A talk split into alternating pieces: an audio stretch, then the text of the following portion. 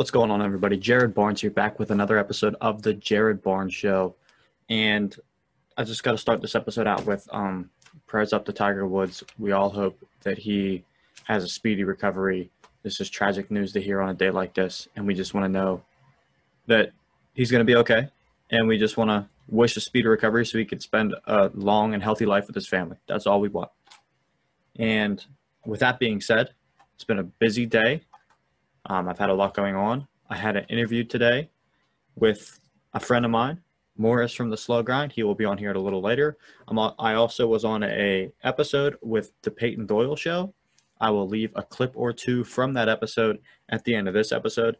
And if you haven't checked out that interview, make sure to go check out uh, the Payton Doyle Show podcast, uh, his latest episode featuring myself. It was a good interview. I had a good time on there with him, and he's always great to talk to. But there, um, today is the first day in the NFL that anybody could use a franchise tag. And as of right now, no one has done so. But that started, well, today technically, but when you hear this, it was yesterday. Nobody's used it yet. Uh, top candidates to receive the franchise tag, in my eyes, are Dak Prescott, and everybody knows that the Cowboys cap situation is not ideal. And for them to franchise tag Dak Prescott, they would have to cut people if he decided to sign because cap casualties. The way the cap worked this year, about 180 uh, million five hundred thousand dollars is what they're expected to be in the cap. So that's not as much money as they would like. But next year it's projected to go up to I think 225,000, 225 million crazy amount of money. But yeah, so Dak Prescott's one of the high up people that I do think is going to end up getting tagged. Uh, Justin Simmons, the safety from the Broncos, I think the Broncos have to do everything in their power to make sure they franchise tag him because they do not want to lose him. And I think they would franchise tag him in order to try to get a long term deal done with him because he is one of the best cover safeties in the NFL. He's a top three safety in my opinion. You don't you don't want to let a guy like that walk from your team. Uh, Kenny Golladay from the Lions. I think the Lions have to franchise tag Kenny Golladay. He's young. He's coming off of injury, but he has massive potential. And without him, their wide receiver core that they would be leaving for Jared Goff would be bare bones, the minimum, maybe one of the worst receiving cores I've seen in the NFL. Because Marvin Jones won't be there. That will just leave TJ Hockenson and a couple receivers that I honestly don't know their names, which is a shame. But if they don't franchise tag Kenny Golladay, they're going to be in a bad spot weapons wise. And I don't believe they have a whole lot of extra cap space to bring in money. Aaron Jones is another guy that's going to possibly be a free agent, but I think Green Bay should franchise tag him or try to sign him to a long term deal. Maybe place the tag on him and then try to ta- uh, get a a deal done with him. But he, I think he's a player that would demand about $13 million per year. And I don't know if the Packers can honestly afford that without making a couple cuts. So it's up to them. But I think, I don't know if Allen Lazard is a free agent, but if he's a free agent, they need to bring him back because he's a very good receiver for them. And I think he only has more potential room to grow. Aaron Jones might not end up back on the Packers next year just because they drafted A.J. Dillon. Jamaal Williams would be a cheaper option to bring back, and then they can do a one two punch with those two. And possibly you see them losing Aaron Jones because it's either Corey Linsley, the center, or Aaron Jones. And I think they're going to have to make that choice. And I think your offensive line is much more important than the running back position, even though Aaron Jones is such a dominant player. Another player, uh, Hunter Henry, he's the tight end for the Rams. Uh, not the Ram, hmm, not the Rams, the Chargers messed that one up there. But I think he is one of the top tight ends in the league. I, I like him a lot, but there's always the chance that the Chargers could make a move, lose him, and make a move at Kyle Pitts in the draft, which would be a huge move. And I know Chargers fans would would absolutely love it because Kyle Pitts I have the feeling he's going to be a much better receiver than Hunter Henry, even though Hunter Henry is, I think, one of the top tight ends in the league when fully healthy and, you know, given a significant role in the offense. And Brandon Scherff, the guard from Washington football team, I think he is one that needs to be franchise tagged because the Washington football team cannot lose him. They need he is one of the best linemen in the league. He's one of he is their best lineman on their team, and losing him would be detrimental to their offense because they they are an offense that will have to run the football, in my opinion, because I think they're going to probably go out and get Sam Darnold, possibly draft a young quarterback. Taylor Heinicke, I do believe, will compete for the starting job in the fall. So they're going to need as many offensive linemen as they can get because Antonio Gibson needs all the blockers he can find. Now, there are a couple teams of players set to be free agents that, you know, could use the tag, but because of the fact that the salary cap is going to be in a situation that it's in, you know, it would put them in a bad position just cap wise moving forward. So I expect to see less players tagged than normal, but I could be wrong on that. And be- also because of the cap situation, there are going to be cap casualties unlike any other year that we've seen. I believe this offseason in the NFL is where we will see a massive shift in the NFL. Many people believe that the NFL is becoming more like the NBA every single year as time passes. I am not one of those people, but in some ways, I can see what they mean. This offseason screams reset to me. Based off of the teams with the money that they have in the cap and who will be free agents, you know, instead of super teams being built, which I mean, still is probably likely going to happen because what the Buccaneers might be able to do this offseason is going to be intriguing to watch for sure. But we could see the NFL maybe get more competitive as some of the bottom feeder teams that have some money right now and their rivals in their division and in their conference don't. You could see them maybe load up a little bit and maybe the league gets a little more competitive or it becomes like the NBA and some just get all the superstars and the other ones just have to build through the draft. That's going to be the intriguing thing to watch. And in a way, you can see where that, what I just said, has come to pass over the last couple years. You take a look at the Rams. They have not had a first round pick since I think Jared Goff, and they, they won't have one until like, uh, let me think, 2024. So, long time.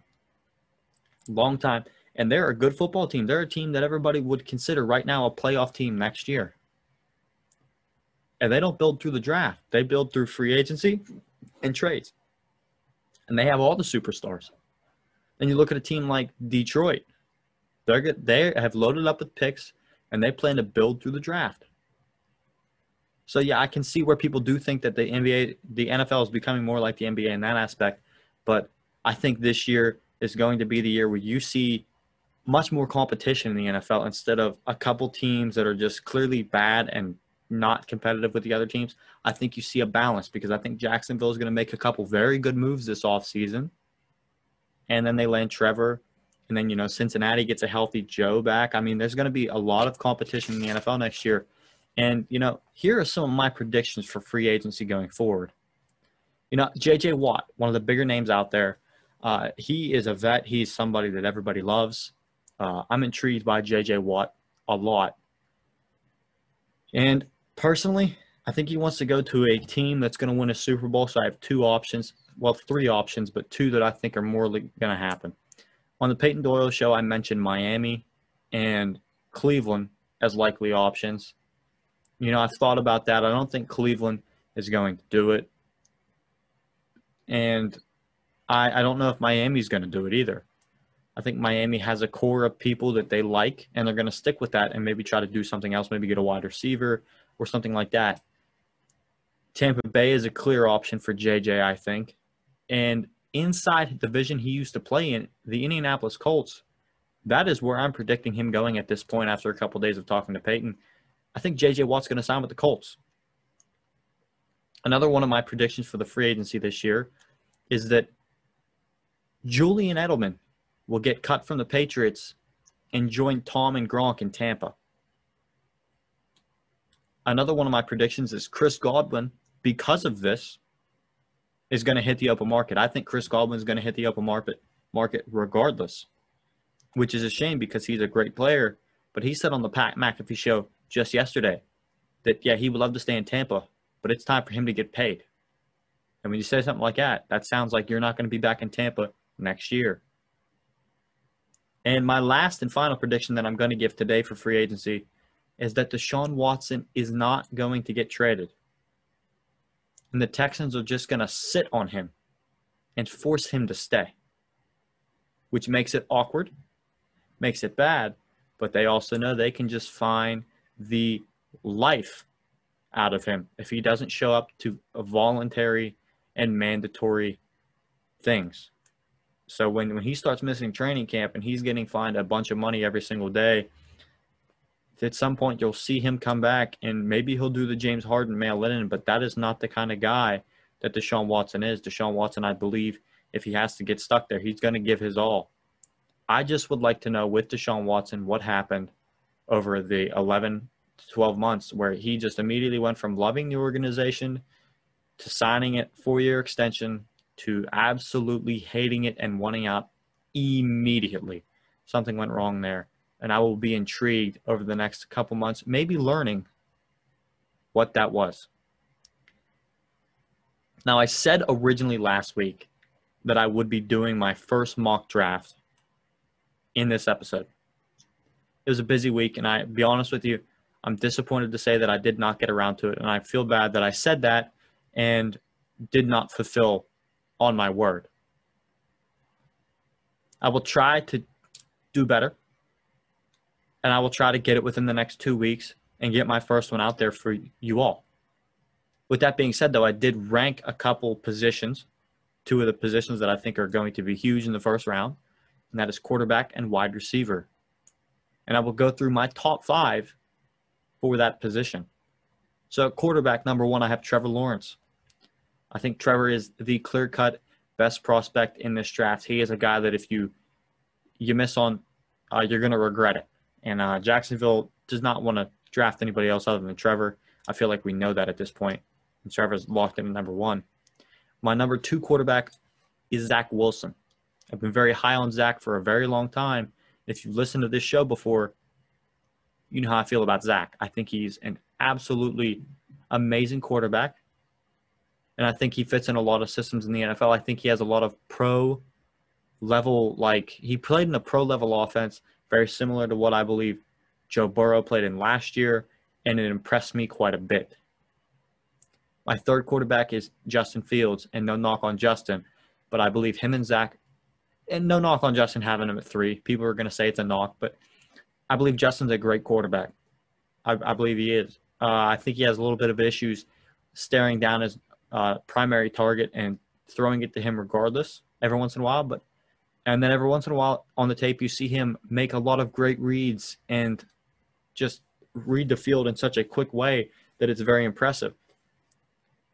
But sometimes he struggles because sometimes he does just stare down that primary target. But his athletic ability is off the charts. He is a great leader on and off the field. And I think any team that gets him is going to be lucky. Now at four, this is where I kind of shift from everybody else. I've noticed a lot of people have Trey Lance at four. I do not. I have Mac Jones. Mac Jones has proven to me he can do it at the highest level. Mac Jones has proven that he can read a defense. Mac Jones has an absolute hose for an arm. And Mac Jones is accurate. He can read a defense. He just has everything but an athletic ability. But he is an he, he is a quarterback's quarterback. He is a guy that can just throw the football 50 times a game, and you know what you're going to get with Mac. And that's why I like Mac. He's consistent. He doesn't make huge mistakes. He doesn't get rattled. Yeah, he played with some of the best talent in college football. Yes, he won the national championship with Alabama around a completely talented offense. And yes, he played with maybe the best wide receiver in this draft. But Mac Jones is an extremely talented quarterback. Put some respect on his name. Uh, he deserves. He is for sure in my mind a top twenty pick in this draft. I don't see how he slips further than that. And if he does, someone's going to get a steal. Now at five, I have Trey Lance. I don't see what everybody sees in Trey Lance. Uh, I see a guy that is a pretty solid quarterback with good athletic ability. Doesn't make mistakes. He's good. I like him. I believe all five of these quarterbacks are first round talented quarterbacks. One of them's not going to go in the first, or they're all going to go in the first. I'm not sure. to be completely honest with you, I'm not an NFL scout evaluator, and I could be dead wrong about all of these guys. But I got a pretty good inkling I'm not. Trey Lance at five, I just don't see what everybody else sees, and that's just me. I don't really know how to explain it. That's just kind of how I feel. So that's my top five quarterbacks. I got my top five wide receivers as well. And my number one is Ja'Marr Chase. The guy is an absolute beast. He, I saw a photo of him standing next to Justin Jefferson and DeVonta Smith. Wow, I was impressed with his just stature, muscular, muscular frame. His like, I know he's fast. I've watched him on film. He is insanely talented, and he was just torching people at the age of 19. He opted out last year, didn't play. I don't think that's going to hurt him at all. He looks in great shape. He is very, very talented. And he's very he's going to be very, very good at the next level because he's a he's a combination of a, a DK Metcalf and like I, I don't I, I didn't want I because he's not as fast as that. he's so good. All. I don't know what he's a combination of because I take that back. Yeah, I don't know where that thought was going honestly but he is just very, very talented. I think he's a top. I think he's one of the top five talented players in this draft. And my next wide receiver, I would say the same thing about DeVonta Smith. Although he doesn't have that muscular frame, he's a much thinner and slender wide receiver. But again, referencing that picture with Justin Jefferson, DeVonta Smith, and Ja'Marr Chase, DeVonta Smith and Justin Jefferson have the same build. So anybody knocking DeVonta Smith saying he he might not be able to do it at the pro level because of his build, you're dead wrong. You're just dead wrong. We've seen wide receivers dominate like that at that size, so you're dead wrong. DeVonta Smith's going to be just fine. He's one. Of, he's a great route runner, maybe one of the best in his class, but he is so good. It's not even funny. Again, top five talented player in this draft. Very deep offensively, this draft is. Number three, Jaylen Waddle. Alabama was blessed with talented wide receivers over the last couple years, and it's only going to continue. And Jaylen Waddle was just part of that crew. Jaylen Waddle's a first round talent. He's going to get drafted in the first round.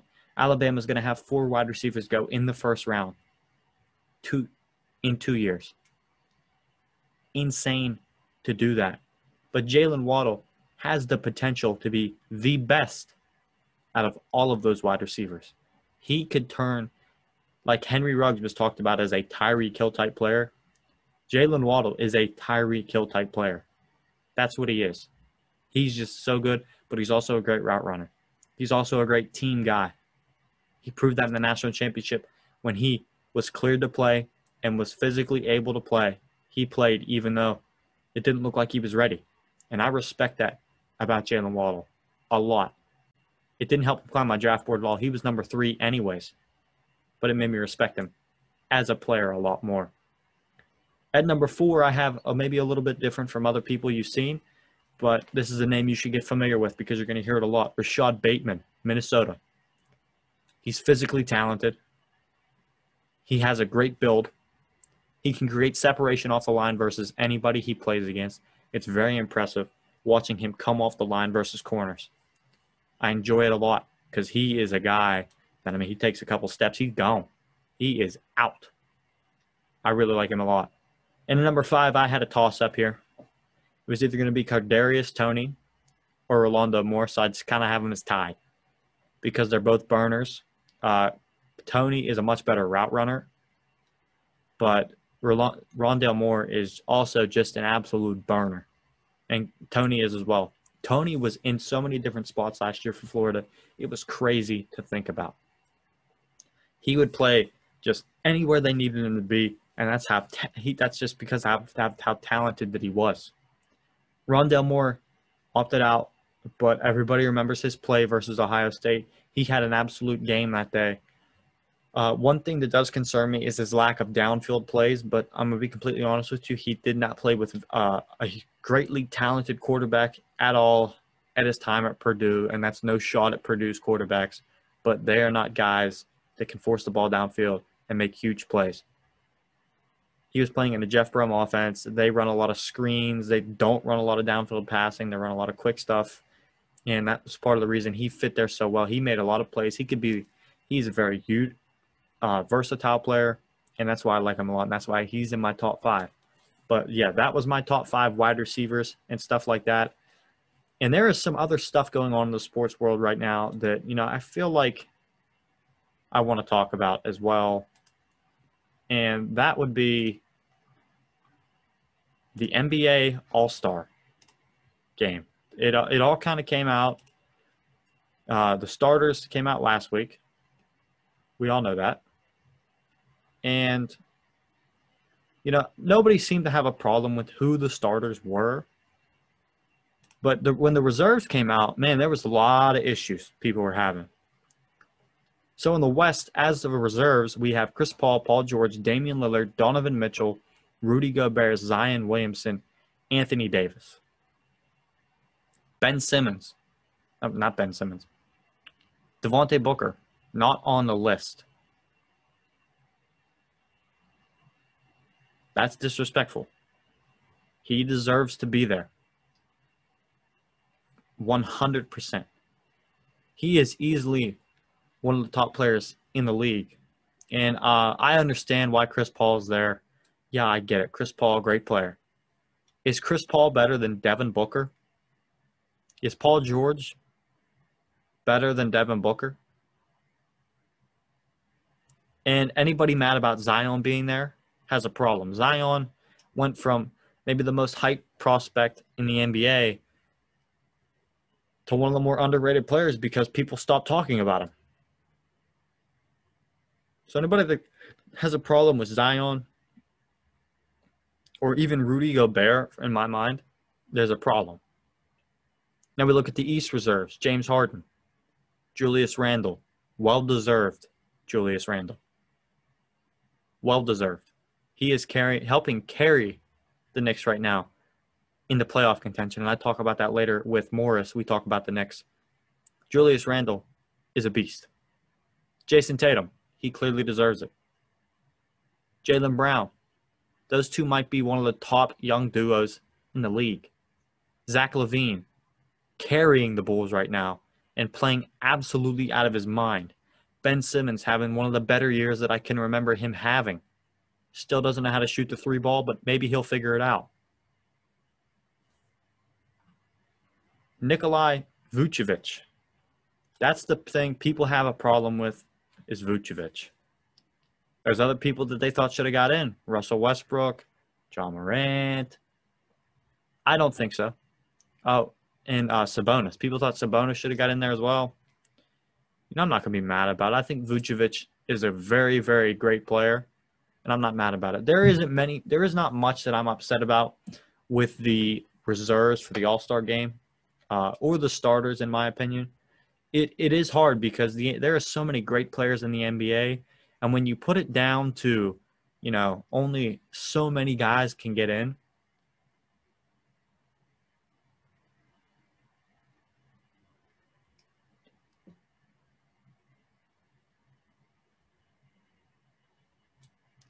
when you when you think about it, twelve. Uh, how many guys is that?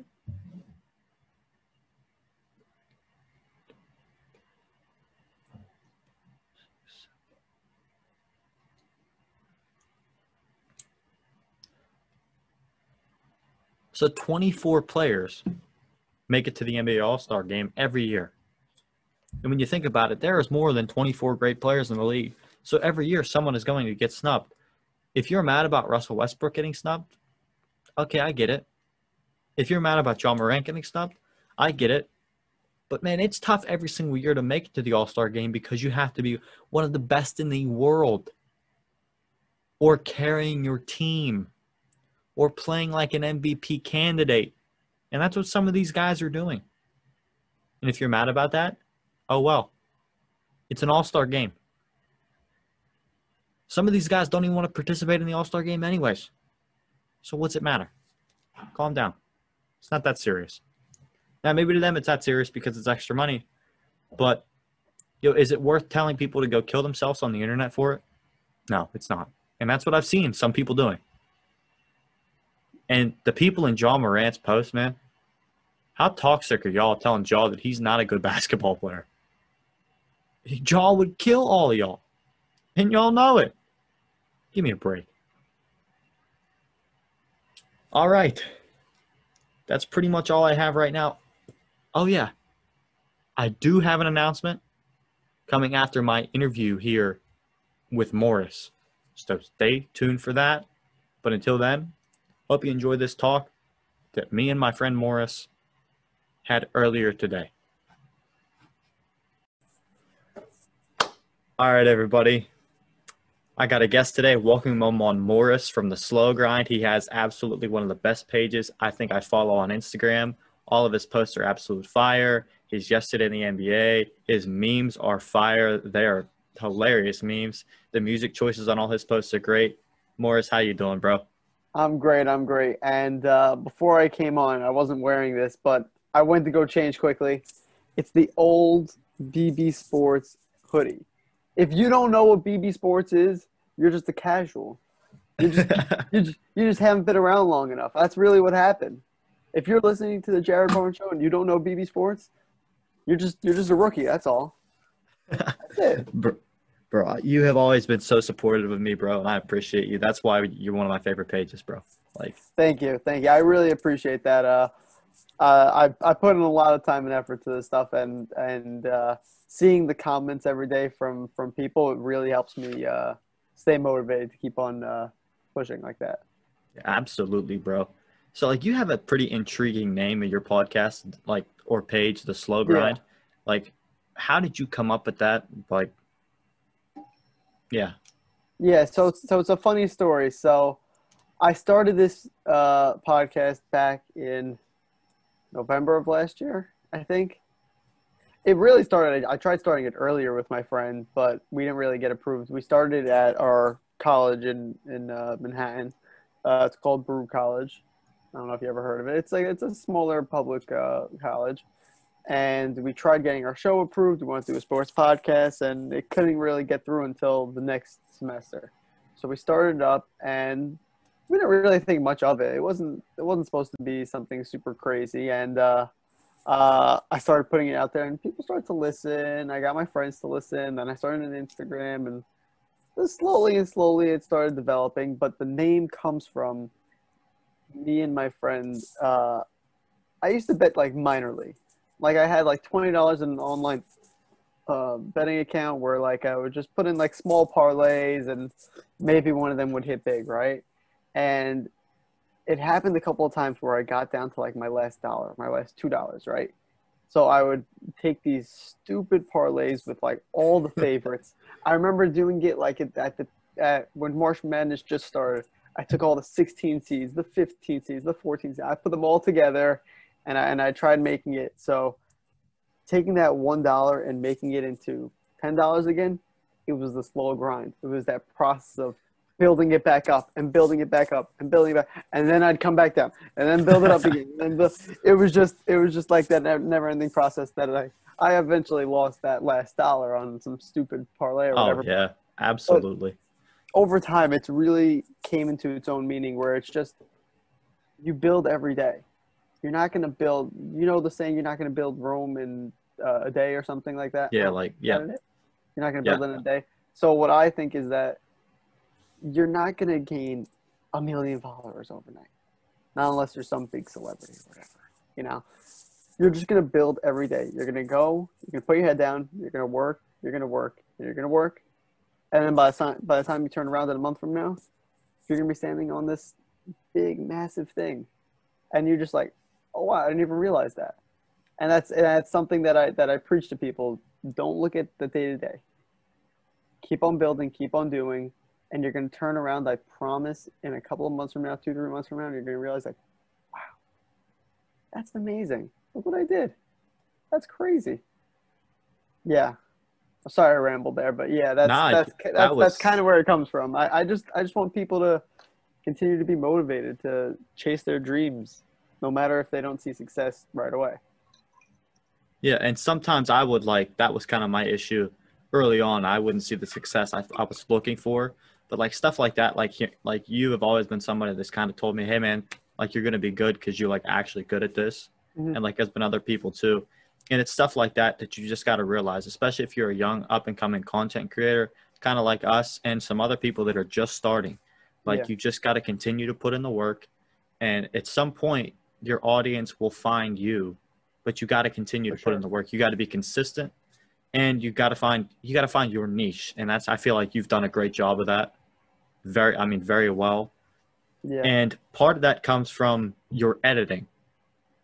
thank and- you. Thank you. I don't know how long I have followed you, but I knew I followed you before. Like, I think I followed you long before, like, right before sometime you started editing. And, like, I started noticing your edits were just absolute bangers. And I, Did you I've seen the progress. before we hit 2020? Before Corona? Did you follow me before Corona? That's a good question. I think so because I scrolled back through my following because I can, like, you know how you can, Yeah. Like, sort it. Like, you were probably one of the first, like, probably 150 people I followed because I took a, a couple month break there. Yeah. and like I had followed you before that break, and then like quarantine started, I and then I was if I like, can scroll through the DMs, see if I see how far I can go back with you, yeah, because that would be pretty interesting to find out. Let's see. Yeah. That would be interesting to find out. But I do have another Yeah. Question for you, real quick. So, the editing. When did you start doing it? When did you know you were good at it? And like, did you, were you just in love with editing all along? Okay, so here it really started out as a as a podcast that we just covered sports every week. We actually recorded two episodes every week. That was that was the initial grind. I think we posted on Monday and Wednesday. We would recap the NFL on the Monday episode, and then on the Wednesday Wednesday episode, we would look to the future to the next week and do that whole thing. Um, but uh, no, it it I you know what it you know what it really comes down to Ethan from uh, well, it was e- E- Ethan and Mike, the sports podcast, but now it's Ian on the mic. I think I found his TikTok somehow, and I saw he was doing edits, and like, it low key inspired me. If you if if if you talk to him, like I remember, like I remember watching his videos. I'm like, you know what? I I can try that. That's not. I think I could do something like that. I remember I made a couple of them before that, and like I didn't think really much of them but I think I think he really inspired me to like get into this because I thought it was pretty interesting. I didn't know much. I was using iMovie on my phone, nothing nothing super crazy, and I would just use all the TikTok sounds to like gain something, and nothing really came out of it. I would I would do. I would do my thing on TikTok and I'd kind of repost it on Instagram, but I didn't really care about Instagram back then. It was all about TikTok. Yeah, TikTok was the thing that was blowing up. I'm gonna try to hit it as much as I can. Maybe, maybe I'll find some success, and I did. I did find some success, but TikTok's weird. I don't really like it that much these days.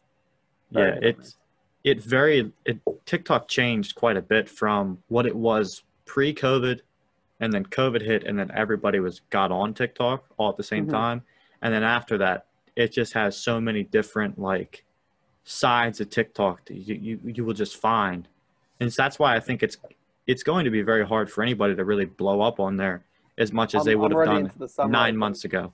So But yeah, I'm I'm trying. I'm trying. I'm trying to figure out where this starts, but it's so far, man. It's Yeah, so I far. I scrolled back through. I got I got the whole way to the top, and our first message was like, I guess I spammed your page with likes, and you Yeah. said, "Hey, bro, thanks for the spam." That was like April Hey, 30th. But I, I found it. yeah, I know we like I know for a fact April. I know for a fact that I had I had followed you long before that though. Like we just didn't talk. Okay, so uh, I'll give you I'll give you a quick timeline. So I started the I think I started the Instagram I think a month after we started the show. So I think the show started in November, Instagram started in in December. It was very basic, very borderline. I'd post like a clip of the episode and I'd try to promote it like that. Um, I'd get maybe like 12 likes, something something like very small. It was only really Yeah. my friends listening. Um, and then like I started posting a little a couple of edits, making a couple of friends, and they weren't they I, I remember like I got like 300 views and like I don't know 30 likes and and I turned to my girlfriend I'm like, "Oh my god. Did you see that? I got 30 likes." and she's and like and like she's she's been very supportive of me through this whole journey and that kind of stuff. And like I was so impressed with myself. I was like, whoa, dude, that's so cool. It's real. I'm I'm really doing something, you know. And I look back on that. I think that's so funny. And really, right when Corona hit, and I couldn't record any more episodes, that's really when that shift changed. That's really when it became like, you know what? I I'm not really doing much these days. I have online school. I want to I want to devote some time and energy and try to do some edits, do some sports edits and see what happens there, right? So my goal right when that started was I'm deleting TikTok for a while. I maybe I still had it on my phone, but I didn't use it, right? Yeah. So I just put it to the side for I would say about a month or so, maybe a little more, and I just didn't touch it. And I just went ham on Instagram, and I thought to myself, what did I do on TikTok that was successful? I posted on TikTok three times a day. I would post three random quick sports edits that were all like I don't know, 15 seconds long. It was like an Odell Beckham catch, or it was a basketball dunk, or something quick, right? And so I took that mindset and I put it into Instagram, right? Where I posted four times a day. Most of them were reposts. I took I took stuff from other meme pages or other pages, and I tried putting it together to find my own style or whatever it is. And as the days kept on going, I saw some success, and there was one post that I'll never forget. The uh, one one I think it was a Friday. Can I guess what it is? This clip. What? What is, Is it it? the Ja? Is it the Ja Morant post? no, no, no. Oh dang, I'll try. No, that, That was post way was fire. Oh, was way I was gonna say that post was fire though. That was crazy. That one that's a whole nother story in itself. But uh it was the first time I had seen massive success on an Instagram post was I posted a Vince Carter tribute because you remember that game right before Corona hit. He was playing against the Knicks. I was watching it live, and they were cheering for him to come in. I was like, that would be a perfect Instagram post. And I had this idea that I would post that shot, but in between the shot, I would post him dunking. Yeah. Right. So I did that post. I made that. I didn't really think much of it. I posted it on a Friday, and I posted, I think, a clip of Flight talking or something. He's he was saying something stupid, right? Yeah. Like he always does. And those two clips, and a day later, I come back to my account, and the Vince Carter thing has like I don't know four thousand views and like a thousand likes, and I was like, I was like to my sister, I was like, oh my god, I blew up. Um, Am I famous now? I I I, I might have had two hundred followers at that point. Might have, not even. Yeah. I probably even had like 170 or something. I got a thousand likes. I'm like, I think I'm famous now. I'm officially famous. And that that really motivated me to keep chugging along and making those things. And then after that started, I kept on making more videos and more videos and more videos. And then as time evolved, it just became into something bigger than I was. I didn't I like I would just make these videos every day and and people would just love it and love it and love it and love it. And I was like, this is is this real? And and like these days would just keep on stack and like um I just it was just crazy the initial bump that people gave me. You know, like they really liked it. And then there was I forgot what account it is. There was some dude that posted his own version of today in NBA history because there was no basketball going on. So it's hard Yep. to come up with content ideas, right? There's Yeah. no more new games, so you can't really take the stuff that's happening in the last week and post it right now, right? So he took some videos from in the past, but on that day, basically today in NBA history. And I thought that was the coolest idea ever. It was something that could be new every day. It's always going to be changing, right? So I was like, I want to do that. But my twist is I'm going to put it with music. And let me tell you that that probably changed my life the most doing that. Today in NBA history, it's evolved like crazy since the start till now. But I look back at like those first couple of videos and I'm like, that was the start of something crazy. Because I kept that up from April till the NBA season ended in June. Yeah. So today in NBA history went all that time and every day, and sometimes I'd even make three different parts because there were so many plays. Because there was a LeBron dunk, there was a Kevin Durant dunk, there was a this dunk, there was a, something crazy happening, and I just couldn't fit it all into one video. So I just Yeah. kept on making more and more and more. And trust me, I have so many drafts of those that I haven't posted. And at this point, what are we in? Uh, almost end of February. Yeah. I have videos for like mid May, like May 23rd, right? Like random May 23rd today in NBA history that I think I'm just going to post on that day just because. I have it already. Yep. Because I haven't posted it. I have like easy like 10, 10, 10, 12 drafts that I've never posted just because like other stuff comes up and you just, it just gets thrown to the back. Oh yeah. Jared, you have no idea how many drafts I have. Jared, I'm serious. You don't even know. I, I this this computer is is a newer one. On another computer, I even have things there that haven't been posted. There's just so many. Even though I post four times a day, four Yeah. times a day.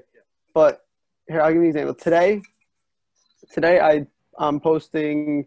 I posted one meme yesterday in the NBA history, uh, a draft, and then another meme. Right. So that's four. That's four things the two memes I made last night. It was the Ryan Saunders uh, yeah. getting fired, and then the other one, sneak peek. Well, these people that are going to watch this already saw it already, but uh, uh, it's a meme about the Wizards on and how they're on a five-game win streak, which is pretty wild in itself. Yeah. the They're last night. That they're hot right now though. They're hot as ever right now. But those two things I made literally last night. So those two posts take over whatever other drafts that I had beforehand, right? You know, like Yep. they just keep on getting pushed and pushed and pushed. So if I were to estimate it, I would say as of right now, I can probably go a whole month without posting, without making any videos. And I'd probably have enough to post uh, maybe I, I would say two times a day. Two Dang. times a day without making any any content, and I would still be consistent. I think I could go a whole month. If I had a month like without my computer or anything, and like I could only post those videos. I think I could probably go at least a month posting at least once, twice a day. That's wild. which is which is pretty wild just because like i'll sit here one day and i'll make three videos or four videos and then like i'll post two of them and then two of them just kind of get thrown to the background. It's it's a weird feeling. I don't even know how to explain it. Kind of to get on with some of the other things we got to talk about today. yeah of course we got a little sidetracked you are a New York sports fan. How about your Knicks? yes, uh, How you Listen, feel about your Knicks? i'm i'm very happy with them this year i, I, I got something to show you about the Knicks. All right, bet.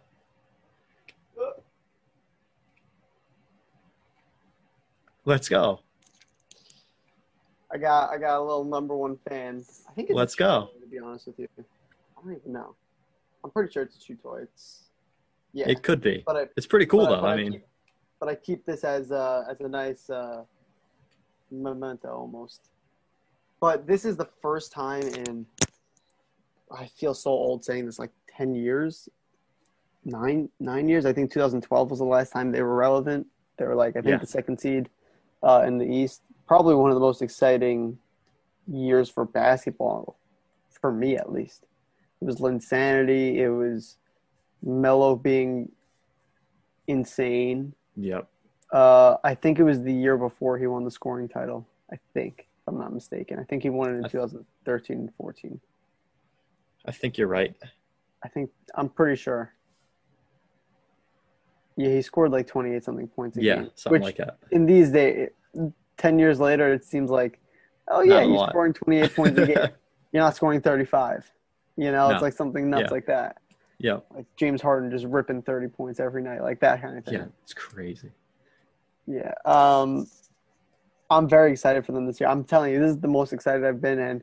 And I was telling you before we started recording, I was fully invested that first time they went on a three game winning streak. And I just looked back at it and they beat the Jazz earlier on in the season when the Jazz were four and four. You know what happened? The Jazz were like, "Yo, screw this. We're not losing again." And then they ripped off a crazy win streak, and I'm pretty sure they lost like one game over the next like 20 or something, something Yeah. mind-boggling like that. Who they're they're very good in their own right, but I'm very excited. Tibbs got them playing hard. Quickley's playing like a beast. That floater game Oh yeah. is so nice. It reminds me of like that uh, Lou Will coming off the bench, being a sixth man, just like an instant scoring option, playmaking ability. It's something. Obviously, he's not as good as Lou Will, but he's just that vibe I'm getting right now. That he's just gonna come in, he's gonna give you that spark off the bench, and now he's learning from Derrick Rose. Who better to learn from? Exactly. He's been a he's a former MVP and someone that has really found his role in the NBA as the guy to bring in and help out the young guys. So you Similar like the Derrick Rose trade then? Yes, because I thought at first it was going to take away Quickley's minutes. I really did. I did too. And then the first game when they came out together, I was like, okay, we're good. Yeah. Now I'm a fan of the trade for sure. Okay. Where they give away like a, a DSJ. What was he Yeah, doing? they- they didn't League. They didn't give up He much. So. the, he was literally in the G League. That's what he was going to do. He was going to play in the G League. That's what he was going to do this year. He wasn't even going to be on the team. So Yikes. get rid of him. I think they got rid of a second round pick too.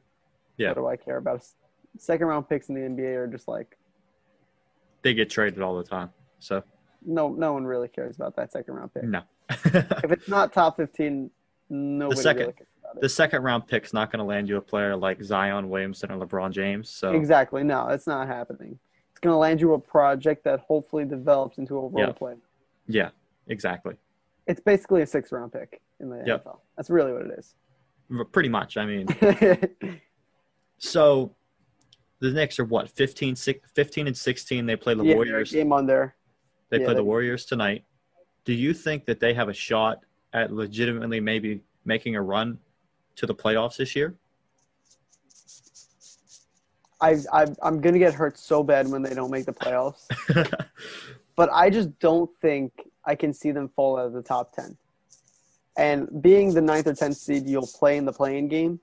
Granted that you'll have to rip off a couple of, of big time wins just to be the eighth seed and get annihilated by whoever the first seed is, the 76ers or whatever. I think it's the 76ers right now. yeah, Um, it, it'll probably stay them unless they absolutely collapse and let the Nets take them over as the first seed. But whatever happens, just for them to be an eighth seed or a seventh seed would probably make my life. Just because even if they don't actually do anything, I can say the Knicks are a playoff team. How exciting is that? I haven't had a legitimate playoff team since the Knicks and the Jets early on in two that in the 2010 era, Yeah. where the Jets had the uh, the Mark Sanchez little run with the AFC Oh, yeah. I was way too young to appreciate how awesome that was. Yeah. I can't even imagine the Knicks, the Jets being in an AFC championship. I can't even imagine that these days. That's just so crazy to me. It's it's like insane to think about that. Like they were so close to the Super Bowl, Yeah. but yet they couldn't get over the hump. I, I it just sucks. And if that happened to me right now, oh, I'd be heartbroken. I wouldn't be able to talk to anyone for a couple of days. Honest, honest, I'd, I'd probably have to take a break for a couple of days just because of how how much that would like it would hurt. You know, yeah. it would hurt, Jared. It would hurt. Yeah. It. I know what the feeling's like because I that actually happened to me this year with the Steelers when they got bounced in the first round of the playoffs. I legit had to take a two day break from social media in general Yeah, exactly. because I was getting so much hate in my DMs oh, because Oh, everybody knew I was a Steeler fan. They were like, "How about them Steelers, bro?" And I just feel like so mad. Like I was like, I can't say anything because we did lose, and we did play like we played awful. oh, you guys. So I was like, I just I can't guys are the respond. Yeah, we were terrible. Okay, but as a Steelers fan, what was your thoughts on all that Corvette Corvette stuff? Just looking back it. at it. Just just looking back. I was fine with it. I was fine with it when it went on because I think that stuff like that's cool because I was like, when I played football, I was like a pest. And that's what I saw Juju was trying to be. Juju was just trying to be a pest. Yeah. But the problem was they started losing games, and that took on the blame of the the losses. When in reality, the losses was just due to the fact that the team was well. not as good as people originally thought. Injuries kind Yeah, of exactly. hurt us, and not having a run game in the Oh, that cold was- that was in bad. November and December came back to bite him bad. So that's pretty Yeah. much what happened. That stuff I Yeah. thought was fine, honestly. I'm one of the only Steelers fans that goes, "Oh, I didn't," I because I didn't I hate didn't it. mind the Corvette Corvette stuff. I thought it was hilarious. And then, then when he had to come out and say that he wasn't going to do it no more, I was like, "Oh, people are gonna, people are never gonna stop," yeah, And exactly. and it's they just didn't. it's just something that that won't stop. Also, um, the Stephon Tuitt stuff. That was big time too. that wasn't as that wasn't as bad, but man, when he said that, I was like, and then we almost lost with JV Baltimore Ravens team. It was bad. Oh, oh, I remember. This was back when it was the middle of the season. I was kind of into TikTok at this point, but I remember. You ready for this? It was when they played the Bengals. It was the night they played the Bengals, and he danced on the logo, all that Oh. good stuff, right? He got And absolutely rocked. Right, right. I I posted that video on TikTok. I was like, Bengals by fifty, right?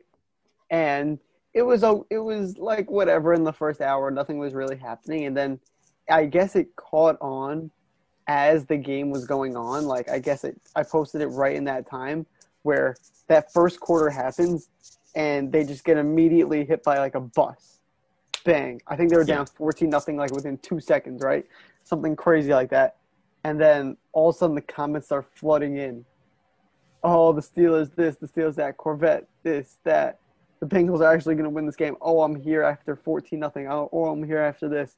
Yep. And it just took off. I think I think at the end of the night I had I don't know 30, 40,000 views, something crazy like that, and like a bajillion comments, everyone just roasting the Steelers. and I got I got that TikTok sent to me about 15 times.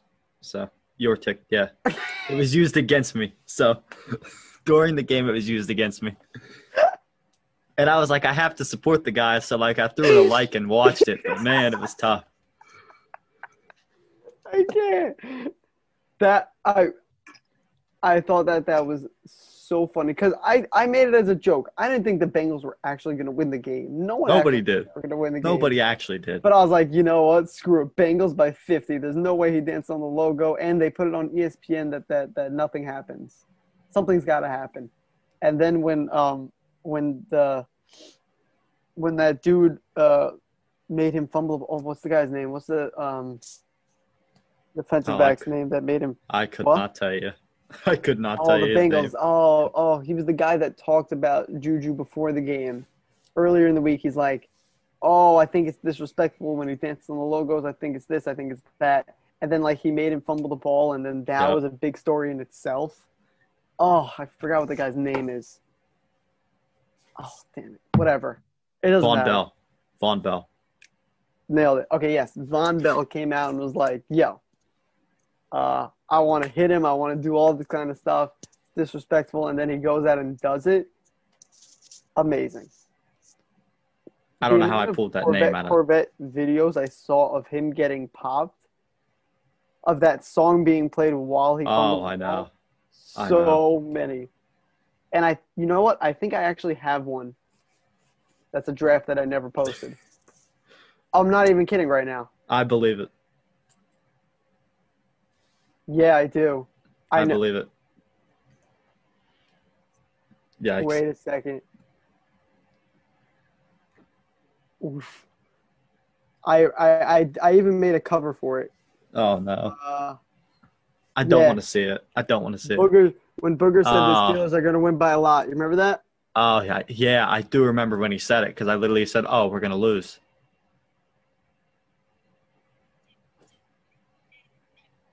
Oh. Wow.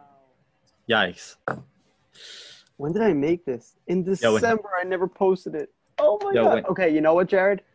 I'm gonna make it a thing. I'm gonna post it this week. I'll tag you. Don't worry. Oh, I'll post it. Don't worry. yikes! All right, bet. But that's that's tough.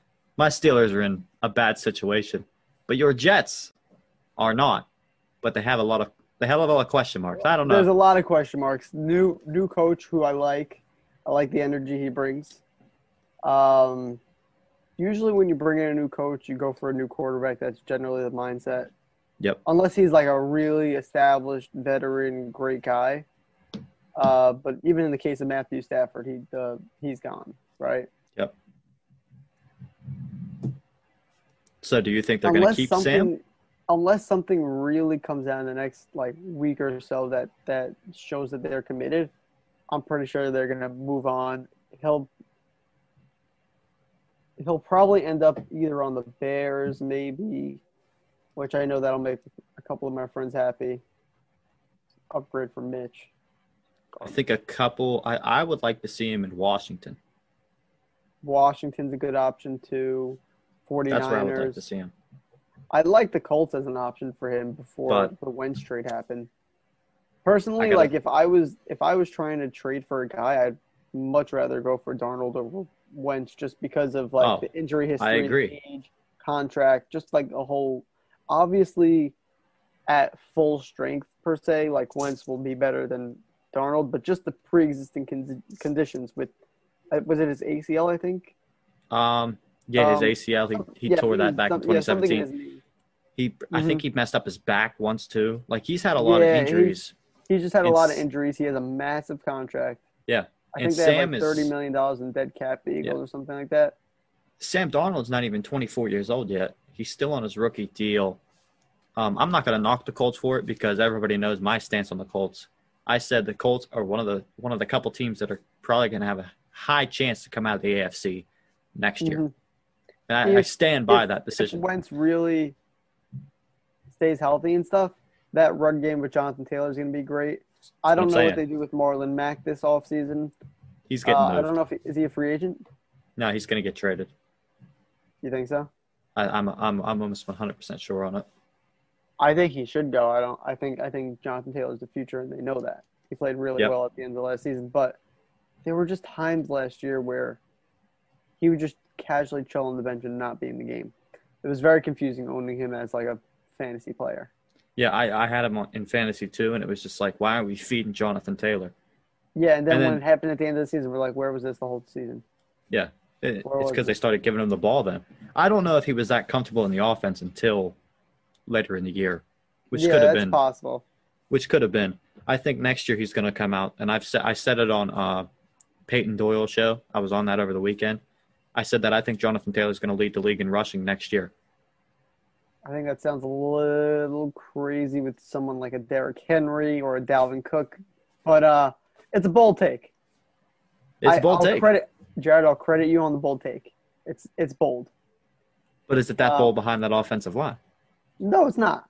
Okay, It's- the only reason why I call it bold is because he's not the established RB one there. Because randomly Nyheim Hines for two games will just go off, and he'll just True. be there, or or uh, Wilkins will go in and just steal steal the touchdown from him or whatever it is. Leading the league in rushing behind that offensive line does not sound crazy. I just want to see the opportunity. I don't want to see Mack. I don't want to see Hines. I don't want to see anybody. I, I want it to agree. be his show. And that's how he could do it. But if you were going to ask me right now who's going to do it, I'd probably say either Cook or Henry again. One of them. It's it, yeah. I went with Taylor because it's just too easy to take for me. Like, yeah. because it's like, oh, I want to be the guy that definitely called that, especially if it happens. Oh, yes, of course. If it happens, Oh, yeah. yes. Because then I I will, get in there I will, early. I will be sure to throw that back in people's faces. Just Oh, yeah, hey, 100%. Remember, when you said I was an idiot? There you go, right there. Aha. Like- I got one sports take right in uh, all my attempts. You know what? Yeah. Um, you should make a show where you say all of them, all of your takes. You ready? You'll say all of your takes, but you'll have like a couple of bold takes. You'll say Jonathan Taylor's going to win uh, the rushing yards, and then you'll say some random dude, some random dude. You'll cut it up. You won't release all of it, but then when it happens, you'll be like, "Oh, I said it." The video, I can't find it, but here, here's here's me talking about it back in December. So not a sm- not, hey, not a bad idea. Not a bad idea. have have a bold take episode. Because nobody's gonna dig. Nobody's gonna dig to find Nobody's gonna dig. And then they'd be like, Exactly. "Oh wow, this guy, yo, this guy's actually smart, bro. Maybe I should follow." But back to the Copy Jets. paste. Back to the Jets. So we both think that they're going to move on from Sam Darnold. They have the second overall pick. Clearly, they're probably they're probably not going to get Trevor. Simple. You said Justin Fields. Justin Fields. Simple. You said that's so quick. I hate all the Zach Wilson stuff. I hate it. I don't even like the dude. I don't think he's. You know what? I don't really like Josh Allen coming out of school. Well, I'm kind of biased because I'm. uh It's weird. I'm a Boise State fan. The Blue Field. Okay. They're my guys. And uh the season, I think, I think Josh Allen was a senior. It was the last time they played uh Boise State. I think they were going for an undefeated season, and Josh Allen beat them very late in the game. I think they won by a couple of points or something like that. And after that point, I was like, no, not a Josh Allen guy right now. I became a Josh Allen fan as he like continued to have success in the NFL because like he's got a great story. yeah. But up until draft time, and until probably, I would say like halfway through last year, I wasn't I wasn't a big guy because I still had that hate in my heart Yep. from his college days. And when the Jets passed on him, I was like, yeah, suck it, Buffalo. You could have him. And then look how that turned out. Kind of sucks for us now. Very true. I hate to break it to you, but I think they're going to take Zach Wilson. You know what? There was talk about taking Baker Mayfield back in uh, what was it, 2017 too. They Yeah. had dinner with him, all that kind of stuff. I, you know, I was really pulling for Josh Rosen back in the day. That was my God. guy. I thought he was so good. Turns out he stunk. oh, he was so bad, but I thought he was gonna be the guy. Hey, so They were did I. I'm not going to lie. So did I. and this, that, blah, blah, and uh, Turns out, I think Mason Rudolph still has a job, and jo- Josh Rosen, I don't think he's in the league. So I don't know if Josh Rosen in the league. He go play in the was the FCF or whatever the fans. The, that league stinks. That league Yeah. stinks. It has Johnny Manziel though, so type. Yeah, but he's washed. He said it himself. Ah, it's okay. It's, John, it's, it's Johnny Manziel. He'll always be Johnny Manziel. Hey, you're right. I like Johnny. Johnny's one of my favorite guys. But I here's the reason I think they're going to take Zach Wilson. I'll tell you this right now. Okay. All right. So Zach Wilson came out and he said he thinks he would fit best in a Mike Shanahan type offense. hmm Well, not Mike. Kyle Shanahan. I said. I said Mike. I meant Kyle. I get the two confused. Oh, okay, okay. And, He and hired- they brought over the guy. Yeah, okay. He brought over Salah. Salah brought over Mike LaFleur, which Yeah. runs that type of offense where they like to That's run kind of like Kyler Murray play action.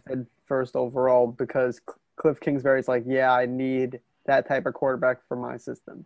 Yep. And I, that's why I think they're going to take Zach. So I like Zach, though. I'll tell you from the film I've watched, Zach is very impressive, but so is Justin. I, th- I don't think they can go wrong with either one. I've I've I've watched him in spurts, Zach. I did watch him absolutely destroy Boise State this year. Yeah. That was a pretty rough one Yeah. to watch. He absolutely mauled them. It wasn't even close. That was like the big game of the year. I think they were both ranked. Yep. Given that like BYU was like within the top 15, maybe even top 10 at that point. And I think Boise State was I think within the top 20 or somewhere close to that. Maybe they're 21. And I was like, this is the game right here. This is a big time game. It was like a Saturday night, and like a, a quarter in, they were just getting rocked. I was like, oh, this is this is not going to be good. But he was pretty impressive throughout the game. He was. I'm not going to lie. He was making some good throws, making some good reads. I don't think he's a bad quarterback at all. But I've just watched so much more of Justin Fields. Yep. So much more. And he's been so impressive. And then after that whole rib scare, ripping off those those uh, touchdowns to go to the championship, even though like the championship didn't really end up well, but that that game showed me a lot. Yep. That was big time. So I I I personally would probably still go Justin, just because like I just think he's the next best guy. Even if it doesn't, I guess more of a system fit than you go Zach Wilson. But if you don't trade Sam, just draft the offensive tackle, bro. Yep. Not a, can't go wrong Give me, give me the guy. Give me, give me the, give me two tackles. Give me Becton. Give me Penny. That's it. You can't mess with me then. Nope. You literally can't mess. I really Becton's a big dude too. Jets is that they never had that offensive line since Nick Mangold and the D'Brickashaw Ferguson back in like 2010. Yeah, they it's been a long really haven't had a, a fully built offensive line. It's always like, oh yeah, I'm gonna pick this free agent, I'm gonna pick this free agent, I'm gonna pick this third round guy, and we're gonna put it all together and we're gonna have a great offensive line. And it doesn't work every year. It's the same nonsense. They'll sign some free agent dude that's like super underrated. Oh, we're getting a big steal, and then he ends up sucking. Happens every year. Yeah. Nothing new. Hopefully they don't do that this year. But one of the last things I want to hit They on. need a playmaker too. oh, They need a big do need that. playmaker. They do need that. they I- need- I you know who think- I like. I like that dude from Florida. Not Kadar- Pitts. Kadarius Toney. Yeah, Tony. Tooney, Tony. I don't know how to So fast. He's so, So fast. fast. He's also like the best route runner I've seen in this. Well, one of the best route runners I've seen in this draft. I want I want him to just snag a guy like that in the second round, third round, something like that. Something stupid, Oh. underrated like that, and get snag one of those guys. I don't. I don't know if he's going to make it out of the first. To be honest with you. Really, Yeah. legit. I think there's going to be five or six wide receivers taken in the first round. Again? Yeah. Well, if you think about it, it's gonna be Devonte Chase. Ja'Marr. Jam, I think? Does Pitts count as a wide Pitts is- receiver, or is he a tight Pitts is a. Uh, he's supposedly a tight end, but I think he'll see- play a wide receiver at, at the next level. I think. I think he's going to line up at tight end. I think he's going to Really? do like. Tra- I think he's going to be like Travis Kelce, and he's just going to play like a mix. Okay, I get that. I get that. Um, and then who's the other two guys? Um, Jaylen Waddle, Rashod oh, Bateman, facts. Rashod Bateman from Minnesota. Yes. You I, could I also go- Waddle because he hurt himself. You could also go Terrace Marshall, but he's more of a day two. He's more of a round two guy, in my opinion. He's from LSU. Yeah, yeah, yeah.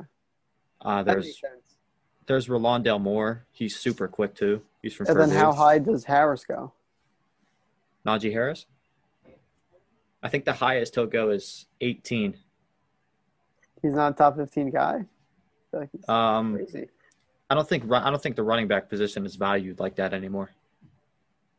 You don't think anyone's ever going to be drafted like Saquon, Leonard Fournette? No, never. He's not he's not that type of player. Yeah, no, Like, of he's- course not. He's he's good, but like if a Saquon type player comes out, he's going to get drafted where he needs to be. But Yeah. Najee's Najee's just like kind of like a better Josh Jacobs when he was coming out. Okay, fair. So I would I would put him probably like 15 to 25. And what about Travis though? Travis, I'd put him at like 20 to 30. So both of them will go in the first round. You think? Uh no. Really? You think Travis is going to fall out of the first round? I'm, I'm down to snag him in the beginning of the second round. Are you joking? I mean, I, I only say that because I want the Steelers to take him. Oh, But- you sketch. Oh, get out of here. There's But- no way that Travis Etienne first, if he slips out of the first round, I don't think the Jets can actually pass on him in the second Oh, round. They He'll be the first. running back like that. He'll be like the first or second pick in the second round. So y'all y'all will get him. That would be pretty high. Just it's just like the wide receiver position that was like so valued at this point in the NFL that I could see so many of them go off the board because there's so many good ones in this draft too. It's very deep. I think Like- last year's a little more deep though. Uh, uh, At least on the face, on the face, like of the Face. surface. yeah, you- fa- surface like- value. CeeDee Lamb, banger. Jerry Jeudy, Yep. banger. Justin Jefferson, banger. You would think Jeff like Justin all. Well, I mean, like, Justin Jefferson was a great pick. yeah, we didn't think he was going to be this good, but we all knew Oh, he, I was, he didn't. definitely had the talent to be really good. Yeah. we didn't think he was going to be the best receiver in the class this early, but uh, yeah, you never know. But on the surface, like, there was crazy talent that, like, someone like uh, Michael Pittman Jr. couldn't even make it into the first round. Yeah, it- You know, like in second. other years, he would have been in the Chase first round for Claypool slipped out of the first round too. like you think too, about yeah, exactly. Yeah. Crazy talent. And I think you're gonna. I think you're gonna continue to see that year in and year out from here on out in the NFL draft. crazy wide receiver prospects. Yep. I think so. I just hope that they're going to be able to build through the draft like you see teams like the Seahawks do. You know, you don't see the Seahawks make massive, big free agent signings. No, or like the Patriots. When was the last time the Patriots went all in for a guy? What Randy Moss? No, Yeah, they, they ne- signed like the smaller guys. They developed really well.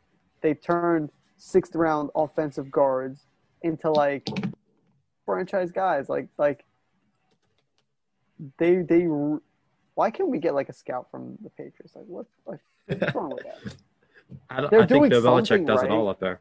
I mean, something. But I mean, we'll There's- see. Is it in the water? Jared, is 'Cause it in we're water? We're one year removed from Brady leaving, and I mean, I don't know. We'll Listen, see if they're really that good. Something in the water there. There has to be. Or is it just Bill Belichick? Is it just Gregg Popovich? Ah, good. know. Great question. I don't know. Great question. Okay. Last question. I'll give a question to you. All right, Does. Brady does Brady go back to back? Or is that I think or so. is this the, or is this the last time we see Tom Brady in the Super Bowl? No, we'll see him again. Really? He only has think- one more he does he sign another deal after this year if he doesn't win? Absolutely. Wow. If, but if he wins the Super Bowl, goes back to back, does he retire on top like Peyton Manning? I Nope, think he comes would. back. Really? Dude, he still got it. I know, but like, that's a that's a fairy tale ending. Eight Super Bowls, retire on top. The I think if he gets I think if he gets nine, I think if he gets nine, he'll say, "Ah, see you guys later." Like that's the only way he rides out on top. That's the only way he rides out on top is if he gets nine. I don't think he's going to do it though. I I just I don't I don't see him going back next year, but that's just me being a Tom Brady hater. I do. I Want to know why? I have I have the utmost respect for him, but but being a Jets fan, you can't really like Tom Brady. It's just, it's just not my nature. I'll lay the concrete path on how the Buccaneers make it back to the Super Bowl. What the Saints choke again? Nope. Oh, they're going to. Oh yeah, or or the Packers choke again? Like like Here, here, here's how it goes. So Gronk's a free agent this year. yeah Gronk's gonna clearly re-sign. yeah. They're gonna, they're gonna one, bring, one year deal. they're gonna let Leonard Fournette walk. They're gonna, they're gonna keep Ronald Jones. He's gonna be the featured back. They're gonna bring in Adrian Peterson. Peterson's gonna be that goal line back. Julian Edelman is gonna get cut from the Patriots, and they're going to bring him in at veteran minimum to Tampa Bay, and they're gonna find a way to keep Antonio Brown, which will give them a wide receiver core of Scotty Miller, Julian Edelman, Antonio Brown, and Mike Evans, with Gronk and OJ Howard at tight end. And then their defense are not going to lose a lot of So guys. you're letting Chris Godwin walk? Is that what you're saying? Yeah. Oh, Chris Godwin. See you later. He said on the Pat McAfee show today that he said he would love to come back to the Bucs, but he wants to make sure he gets paid. He's oh, gone. He's gone. He's, He's so gone.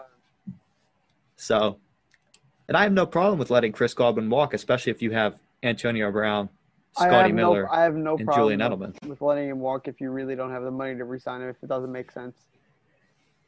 And he I think is a they're. fantastic player. Oh yeah, he is. He is all pro, all that, all that good stuff. He he's a very good player. I just wouldn't invest my entire future in him when I'm trying to win right now. And I think, if I do remember correctly, Carlton Davis on his rookie contract still, he's a corner. Sean Murphy Bunting still on his rookie contract. Antonio Winfield Jr. still on his rookie contract. Obviously, literally a second year guy in Winfield. Yeah, Devin White still his second year, still on his rookie contract. So their defense is young, but they're going to bring in another veteran, maybe like J.J. Watt, and they're gonna they're gonna keep JJ Watt follows TJ Watt. I'm just saying. No, That was so funny. That meme.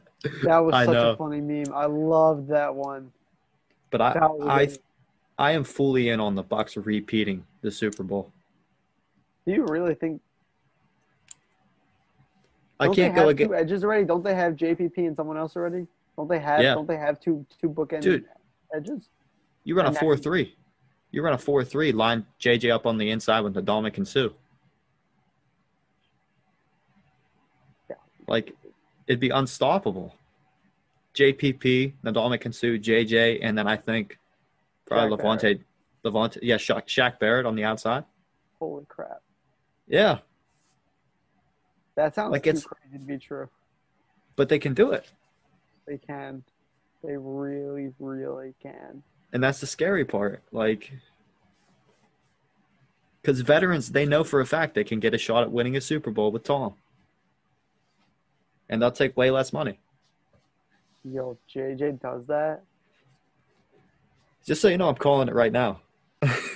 That's it. That's your okay. Fine. Bold call. Outside of out. Okay, fine. You ready? Well, uh, we're at the end of February. Let's go bold calls. You're you're saying Jonathan Taylor and and JJ Watt.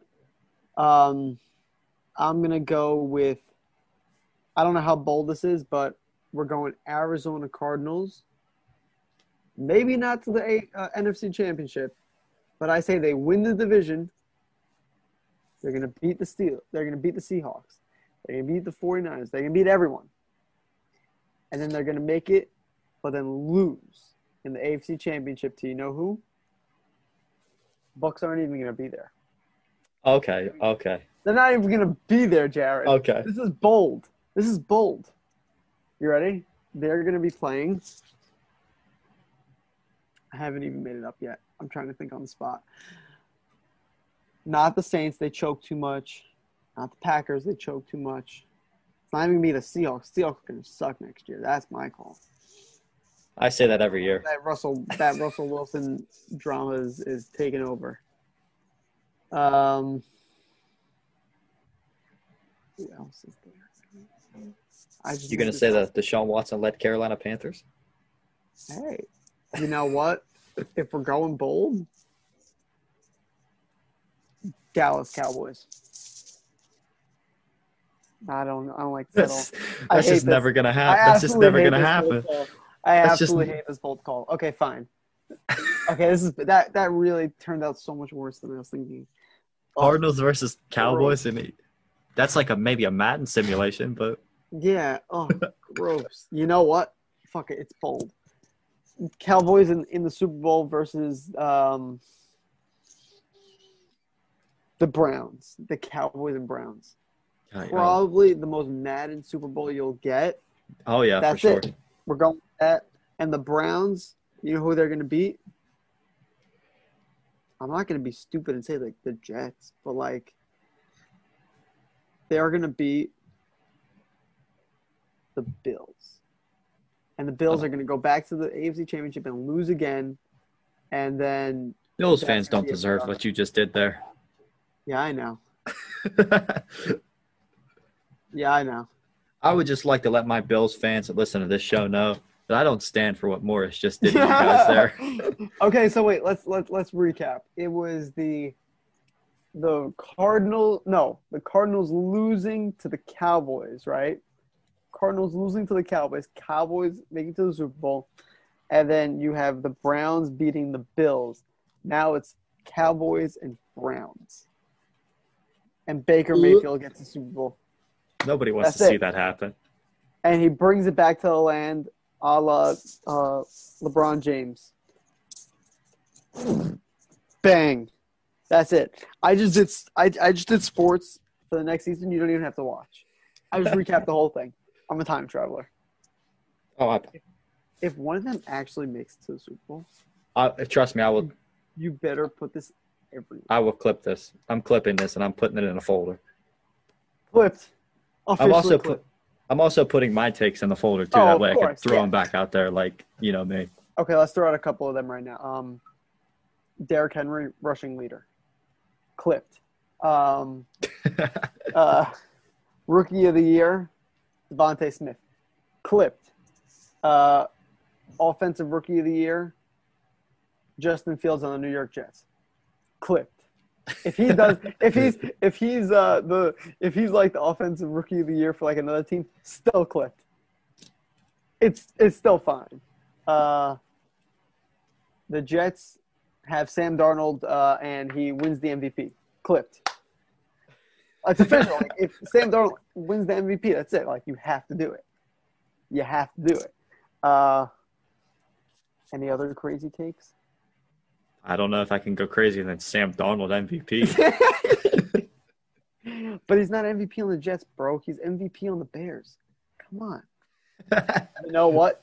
The Bears are going to be in the playoffs next year with Sam Darnold. That's the take. With Sam Darnold, baby. Ugh. I'm just getting crazy out here. Yeah, I can tell. I can tell. It's it's very fun. it's very fun.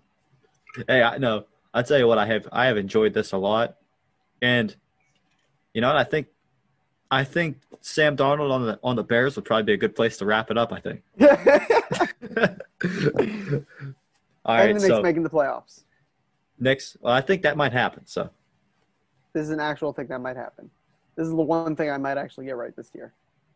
But if so they I- have to actually get into the playoffs, it's probably going to be the seventh seed, maybe eighth seed, some somewhere in that range.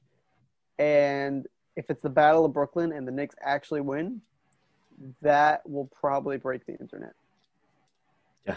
Outside of like a Lakers and uh, Nets NBA Finals, the Knicks beating the Nets in a playoff series would it would probably break the internet.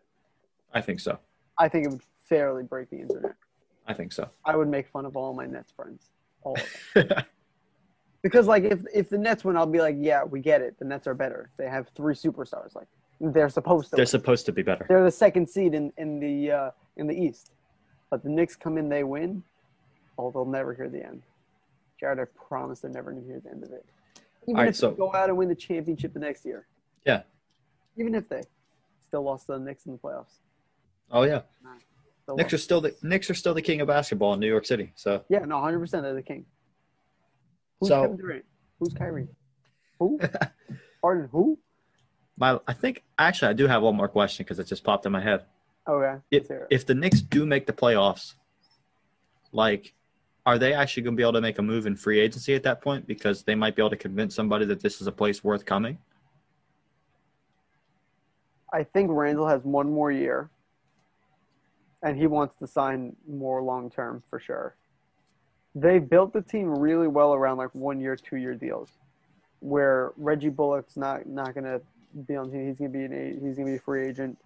For sure, like Alfred Payne's gonna be a free agent. All these guys are gonna be. You could let them walk and that kind of stuff. I think for sure they could attract one name. I think if if they really finish out the season well, and they are a playoff team and like the team cohesion seems right, I wouldn't hate them going after a solid name. I don't want them going after like a 29 year old, almost like at the end of his prime type of guy. Yeah. But if they can find a solid young dude who's maybe like around 25 or younger to come in and like really kickstart, a dude like Donovan Mitchell would have been perfect, but like Yep. happy in Utah right now, but I don't know, like Victor Oladipo, something like that. If they can get a young stud, I would I would be on the moon. I would, um, honestly, I'd be on the moon. I think they could do it though. I think it's possible. Okay. I wouldn't rule it out, but they have to make the playoffs first, though. I agree. I agree. I think if they make the playoffs, their off season will look a whole lot brighter than if they don't. I would consider a playoff game, a play-in game, as a Like, success. Yeah. So would I. Hundred percent. Like if they were the ninth seed or tenth seed and they played one or two games and they happen to lose, I would consider that a big victory. Because nobody expected them to get there. Big victory.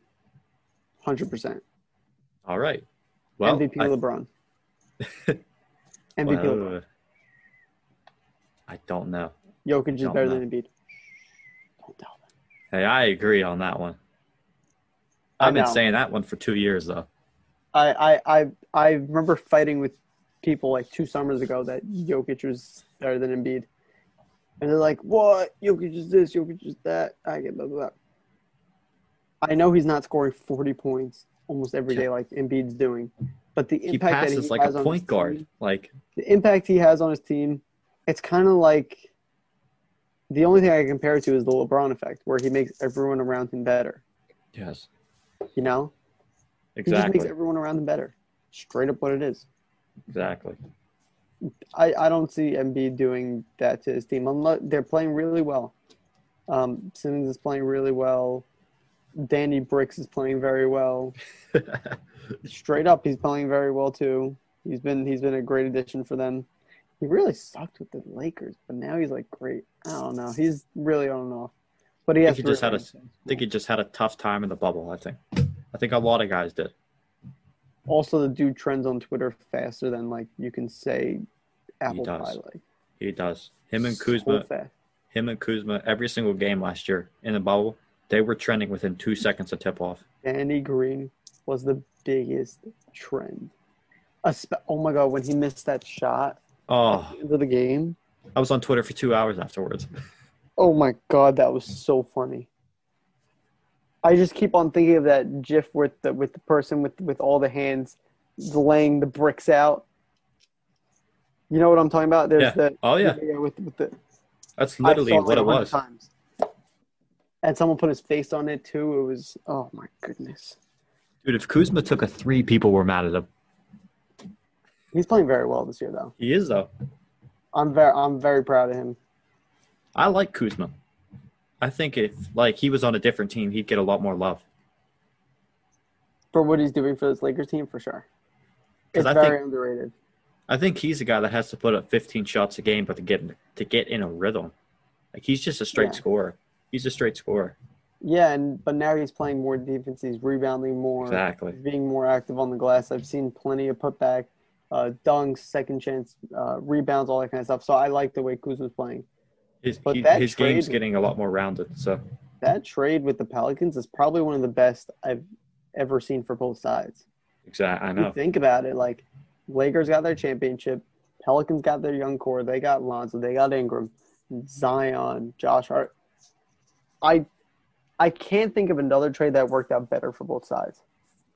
I can't. I, usually, it's like one sided. Like the Porzingis deal, like obviously the Mavs won. Yeah, Even though the Knicks did get Quickley with one of those two first round picks, we'll we'll just leave that as a side note for now.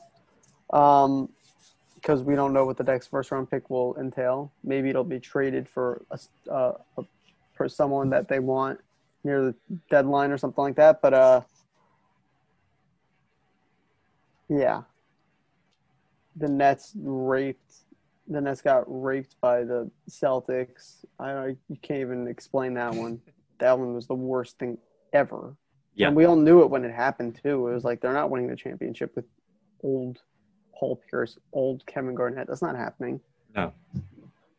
No, I couldn't believe when that trade happened that they actually made that trade. And when you hear about the people they gave up, I think one of the picks turned into Lillard, another turned into Tatum. It was just Yeah. something nuts like that, right? Like it was one of those. It was one of those ones that you look at sec- seven or eight years down the road, and you're just like, "Oh, the aftermath of this literally completely changed and shaped the NBA to what it is today." Oh, 100%. Oh, 100%. All right, man. I appreciate you coming on. Everybody, Uh, go check out Morris. On Go check out grind. Jared. That's what you got to go check out. Me, you'll you'll find me somewhere down the road, but you gotta stick with Jared. This dude works so hard.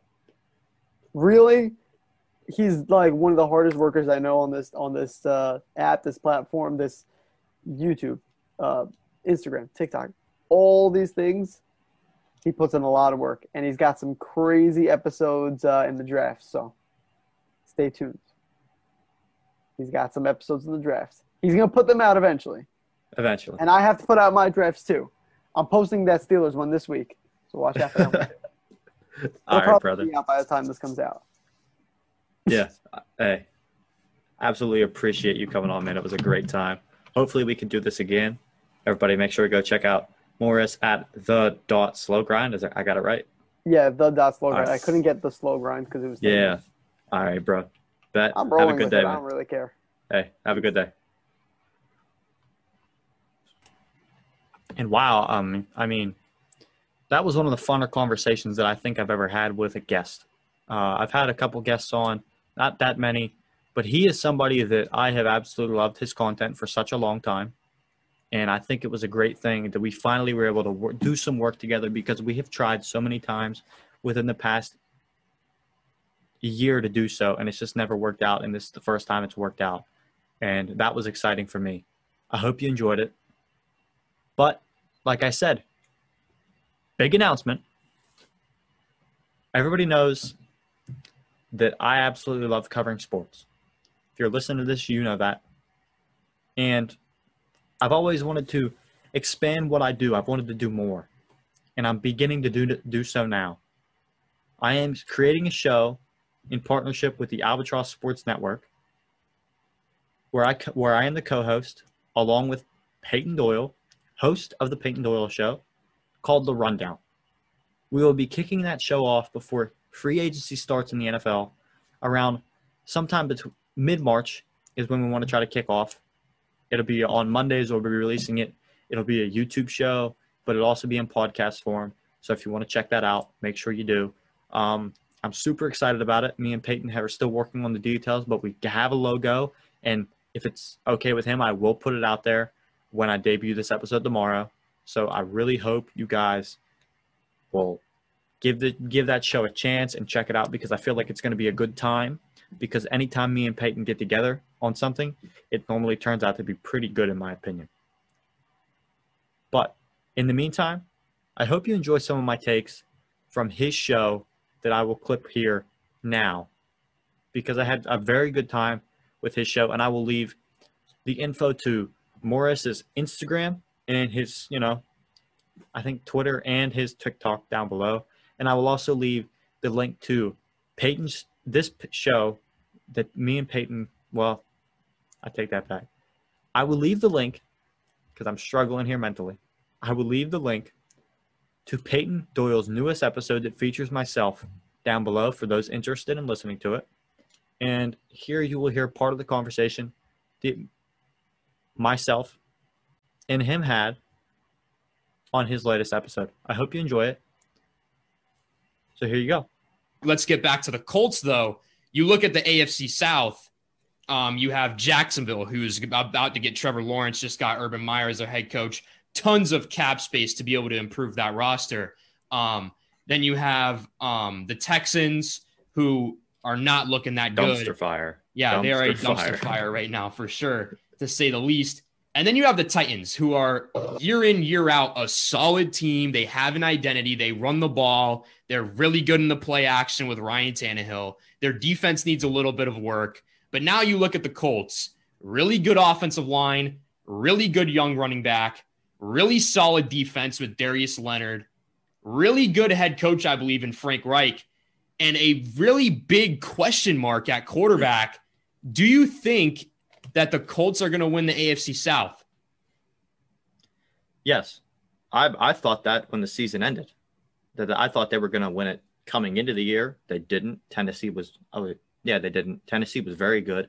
Tennessee is not winning it. They're three million dollars over the cap as of right now, and they need help on defense significantly. Like they have no pass rush, and they're not going to find it.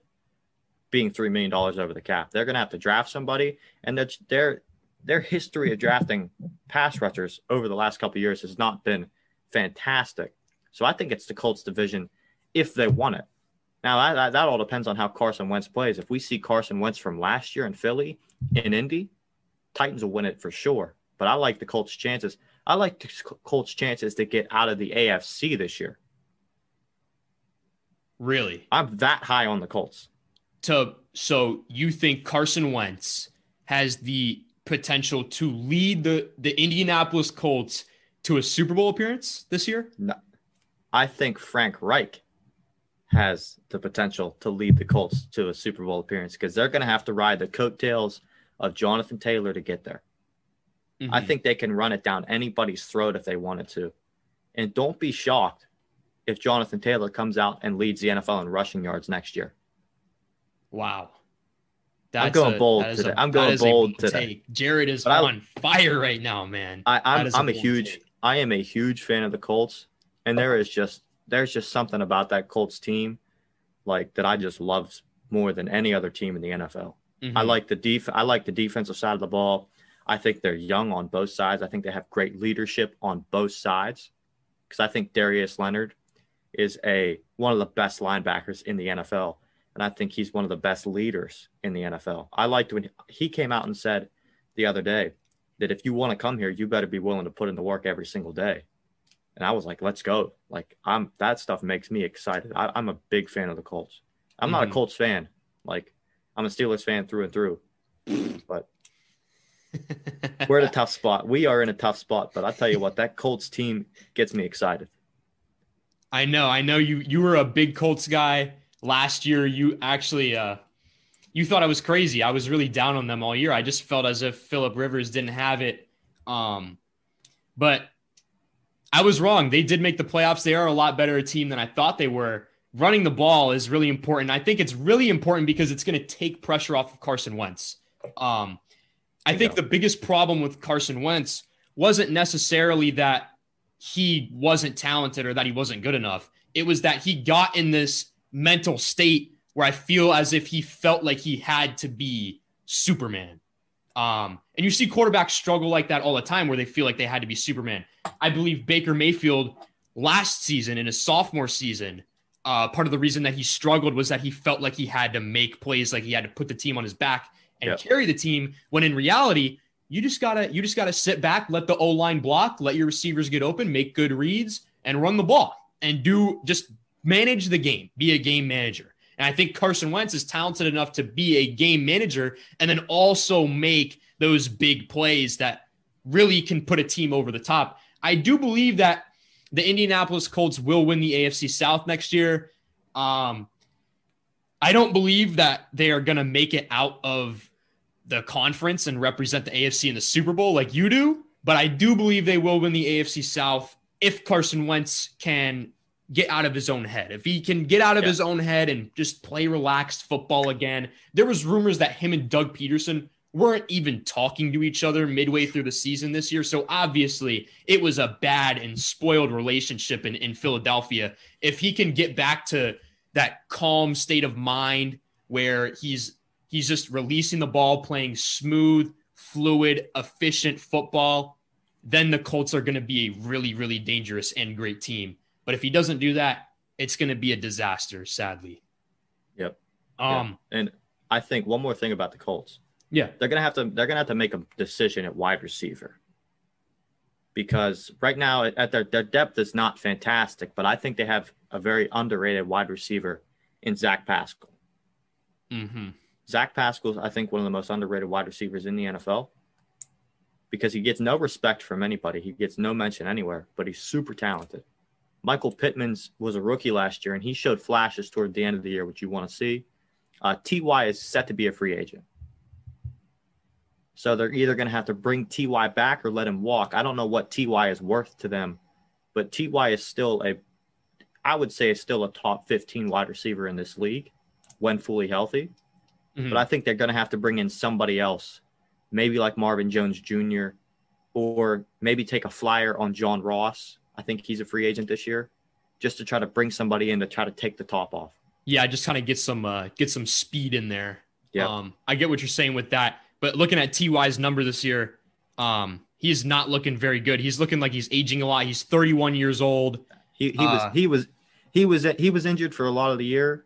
He was, but uh, if you if you go back and watch the film, the defense still respects him. They kind of cheat the safety over to his side almost every single time, which is crazy even at his age. Well, yeah, well, it, because he he was the number one wide receiver on that team, still, no doubt about oh, yeah. it. He oh, really yeah. was. But um, it's just he he has you know very lackluster performances lately. I think he's aging. I think they could possibly look for wide receivers in the draft. But like you said, I think Zach Pascal, if he gets uh, enough playing time and enough targets, I do think he is somebody that could potentially have a breakout season next year for uh, fantasy fantasy players out there, fantasy football exactly. players out there. We'll get into that later. We're not even close to fantasy football season, but um, I do agree with you. Zach Pascal is extremely underrated. Michael Pittman showed really good signs his rookie season.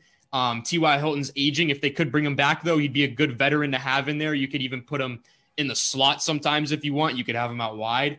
Um, I think they definitely do have good weapons there in Indianapolis. I think they will win the AFC South. Now, all right, everybody longer episode, but I hope you enjoyed it. That is all I have for you today. So, I have to do it. For if you enjoyed the show, you share it with a friend, share it with two friends, share it with three friends, share it with as many people as you want. It would mean the world to me. If you stuck around this long in the video, if you're listening to the video or you're listening, tweet me at hashtag, hashtag the JB show. And say, um, I listened the full way through. And if you did that, you'll be in the running to get uh, for the next month, I'll be doing that, and I'll pick three people. If you tweet me at hashtag the JB Show that you listen the full way through, you'll be in the running to possibly get 15 bucks. Let's go. Let's go. All right, man. Thanks for listening to this episode. Share it with a friend. Help me out if you like this episode. Subscribe to the podcast. Subscribe to the YouTube. Follow me on all my socials. Have a good day. Have a good week. I'll check you next week. Peace.